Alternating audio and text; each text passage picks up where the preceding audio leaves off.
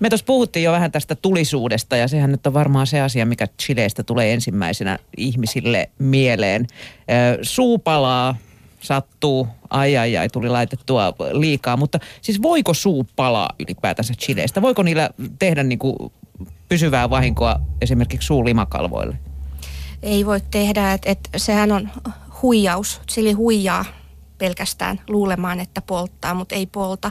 Et pelkästään se on tietysti niin, että jos on vaikka paprikalle allerginen ihan mm. todistetusti, niin silloin ei tietenkään. Sili on paprika. Mm. Kyllä, paprika, sitten niin ei kannata Allergiotahan voi olla toisenlaisikin, että voi niistä olla, voi joo, sitten ja ne on hyvin yksilöllisiä mutta, aina, että, että jokainen kohdallaan sitten miettii sen. Mm.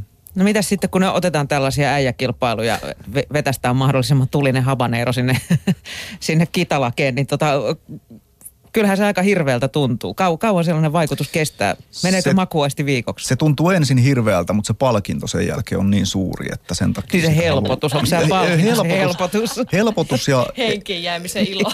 Se, että se tuottaa hirveän määrän, määrän endorfiineja sen jälkeen, niin se on ihan kuin olisi Tämä on vähän tämmöinen niin kuin sauna-avantosyndrooma. Nimenomaan, just sama tai pitkä juoksulenkki, se hyvän olon tunne, mikä siitä tulee, niin se on ihan huikea.